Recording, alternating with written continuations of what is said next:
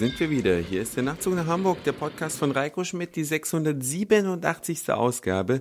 Herzlich willkommen. Ich freue mich sehr, dass ihr wieder mit dabei seid und ich hoffe, dass die Soundqualität heute gut ist. Ich nehme nämlich wieder über mein Mischpult hier direkt in meinem kleinen Arbeitszimmer auf und da gab es ja in der Vergangenheit ein paar Qualitätseinschränkungen, für die ich mich entschuldigen möchte. Ich hoffe, jetzt klappt das hier beim ersten Mal. Ich habe alles verstellt an diesem Mischpult, was man verstellen kann, habe unzählige Probeaufnahmen gemacht und bis jetzt klang es immer gut, aber wie es manchmal so ist, wenn es dann drauf ankommt, dann geht es wieder in die Hose. Aber vielleicht auch nicht. Ich denke mal, ich werde es mir gleich anhören, ob es geklappt hat. Eva Herrmann hat ja für sehr viel Wirbel gesorgt, auch bei den Nachtzug nach Hamburg Hörern.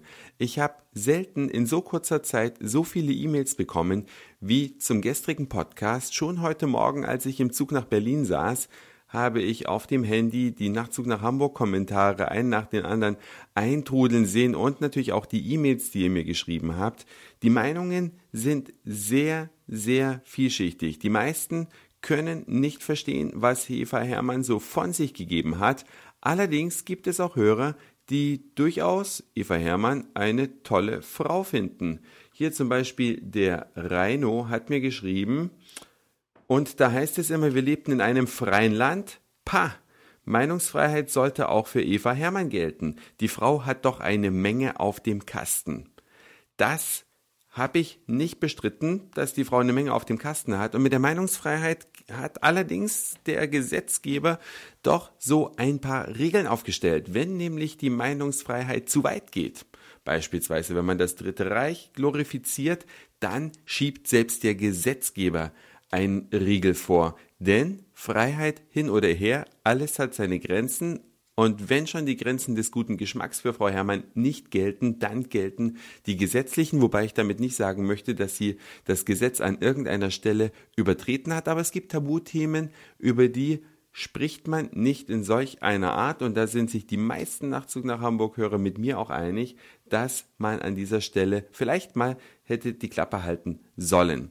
Es gibt auch Hörer, die sagen, ja, das ist alles nur Publicity. Die Frau, die spricht ja programmiert und gut beraten, damit sie ihre Bücher besser verkauft. Das mag ja alles sein. Und selbst dann gilt, man muss die Regeln des guten Geschmacks dennoch beachten.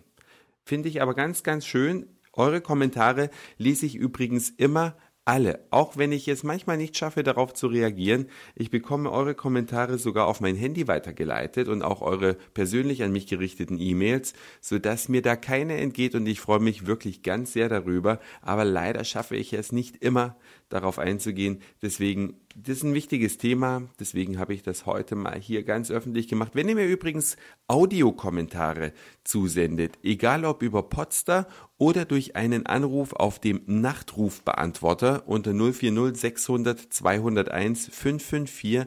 Sagt mir doch bitte am Anfang oder Ende eures Kommentars, ob ich den so veröffentlichen darf, falls es mal ins Konzept passt, denn sonst weiß ich das nicht, ob euch das recht ist und veröffentliche es dann im Zweifel lieber gar nicht. Jetzt habe ich euch gerade erzählt, ich war ja heute in Berlin und als ich dann wieder zurückkam, habe ich mir einen Einkaufsbummel mit der Simi gegönnt. Die Simi, die ja nun morgen die fünfte Woche Mutter ist, hat selten Zeit, mal so ein bisschen zu bummeln. Heute haben wir es endlich mal geschafft und unter anderem waren wir auch in zwei Drogeriemärkten und da sind mir wieder Dinge aufgefallen, wo ich so denke, hm, irgendwie komisch. Zunächst waren wir bei Rossmann. Bei Rossmann kann man sehr viele Drogerieartikel sehr günstig kaufen. Allerdings haben die nicht die ganze Angebotsbreite, die man sich manchmal so wünschen würde. Bei bestimmten Artikeln hat man so gut wie keine Wahl. Und, was ich ja noch viel verrückter finde, mittlerweile klebt bei denen Werbung auf den Kassenzetteln. Ich wollte es echt nicht glauben. Ich habe den Kassenzettel erstmal so ins Portemonnaie gesteckt, als ich ihn bekommen habe. Und zu Hause jetzt beim Auspacken der gekauften Sachen sehe ich das. Die drucken Werbung auf die Kassenzettel. Jetzt ist meine Frage an euch. Ist das für euch noch erträglich, dass man überall mit Werbung zugeschüttet wird, möchte ich mal sagen? Oder sagt ihr, naja, auf dem Kassenzettel, mein Gott, stört ja keinen, den schmeiß ich ja eh weg. Ich finde, Auf dem Kassenzettel direkt stürzt mich jetzt auch nicht so sehr, aber dass die Werbung so generell in unserem Lebensumfeld so extrem zugenommen hat und mittlerweile Ausmaße erreicht, dass selbst auf Tetrapack äh, Getränketüten Werbung drauf ist, das geht zu weit. Ich gehe sogar mittlerweile so weit, dass ich äh, Produkte, wo Werbung drauf ist, entweder nicht kaufe und wenn ich nicht drumherum komme, dann schütte ich sie um, weil ich will auf meinem Frühstückstisch die Werbung nicht sehen und damit noch bombardiert werden. Und anschließend waren wir bei Butnikowski. Butnikowski ist eine Hamburger Droggeriekette, die eigentlich nur hier in Hamburg berühmt ist, hat da sehr, sehr viele Filialen, ich glaube über 100, wenn ich richtig informiert bin. Auf jeden Fall dieser kleine Lokal-Matador, der ist dazu übergegangen, in einigen Produktsegmenten nur noch Eigenmarken anzubieten. Und bei bestimmten Sachen nervt das richtig. Ich benutze zum Beispiel, das verrate ich mal, obwohl ich den Konsumgüterhersteller Procter Gamble nicht besonders mag, aber was sie wirklich gut können, ist Klopapier herzustellen. Es gibt, auch wenn es keiner glaubt, Klopapier Unterschiede. Und ich finde, das Beste Klopapier, was man überhaupt kaufen kann, ist Charmin und es gibt bei Butnikowski kein Charmin. Es gab überhaupt kaum nennenswerte Markenware da, äh, im Klopapierbereich speziell. Ich habe keine Ceva, Toilettenpapiere und so weiter gesehen. Von Hakle gab es nur so ein Kinderklopapier, was mit irgendwelchen bunten Bären bedruckt war.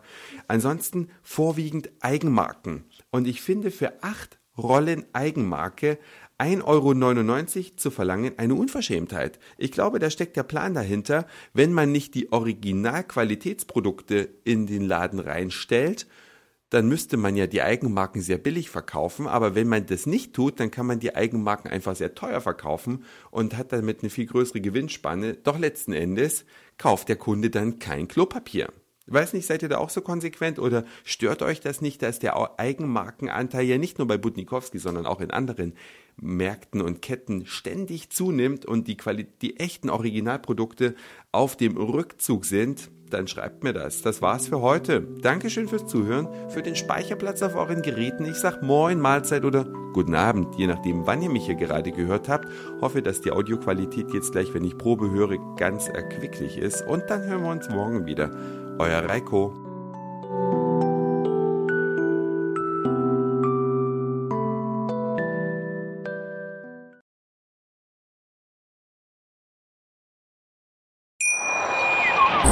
Schatz, ich bin neu verliebt. Was?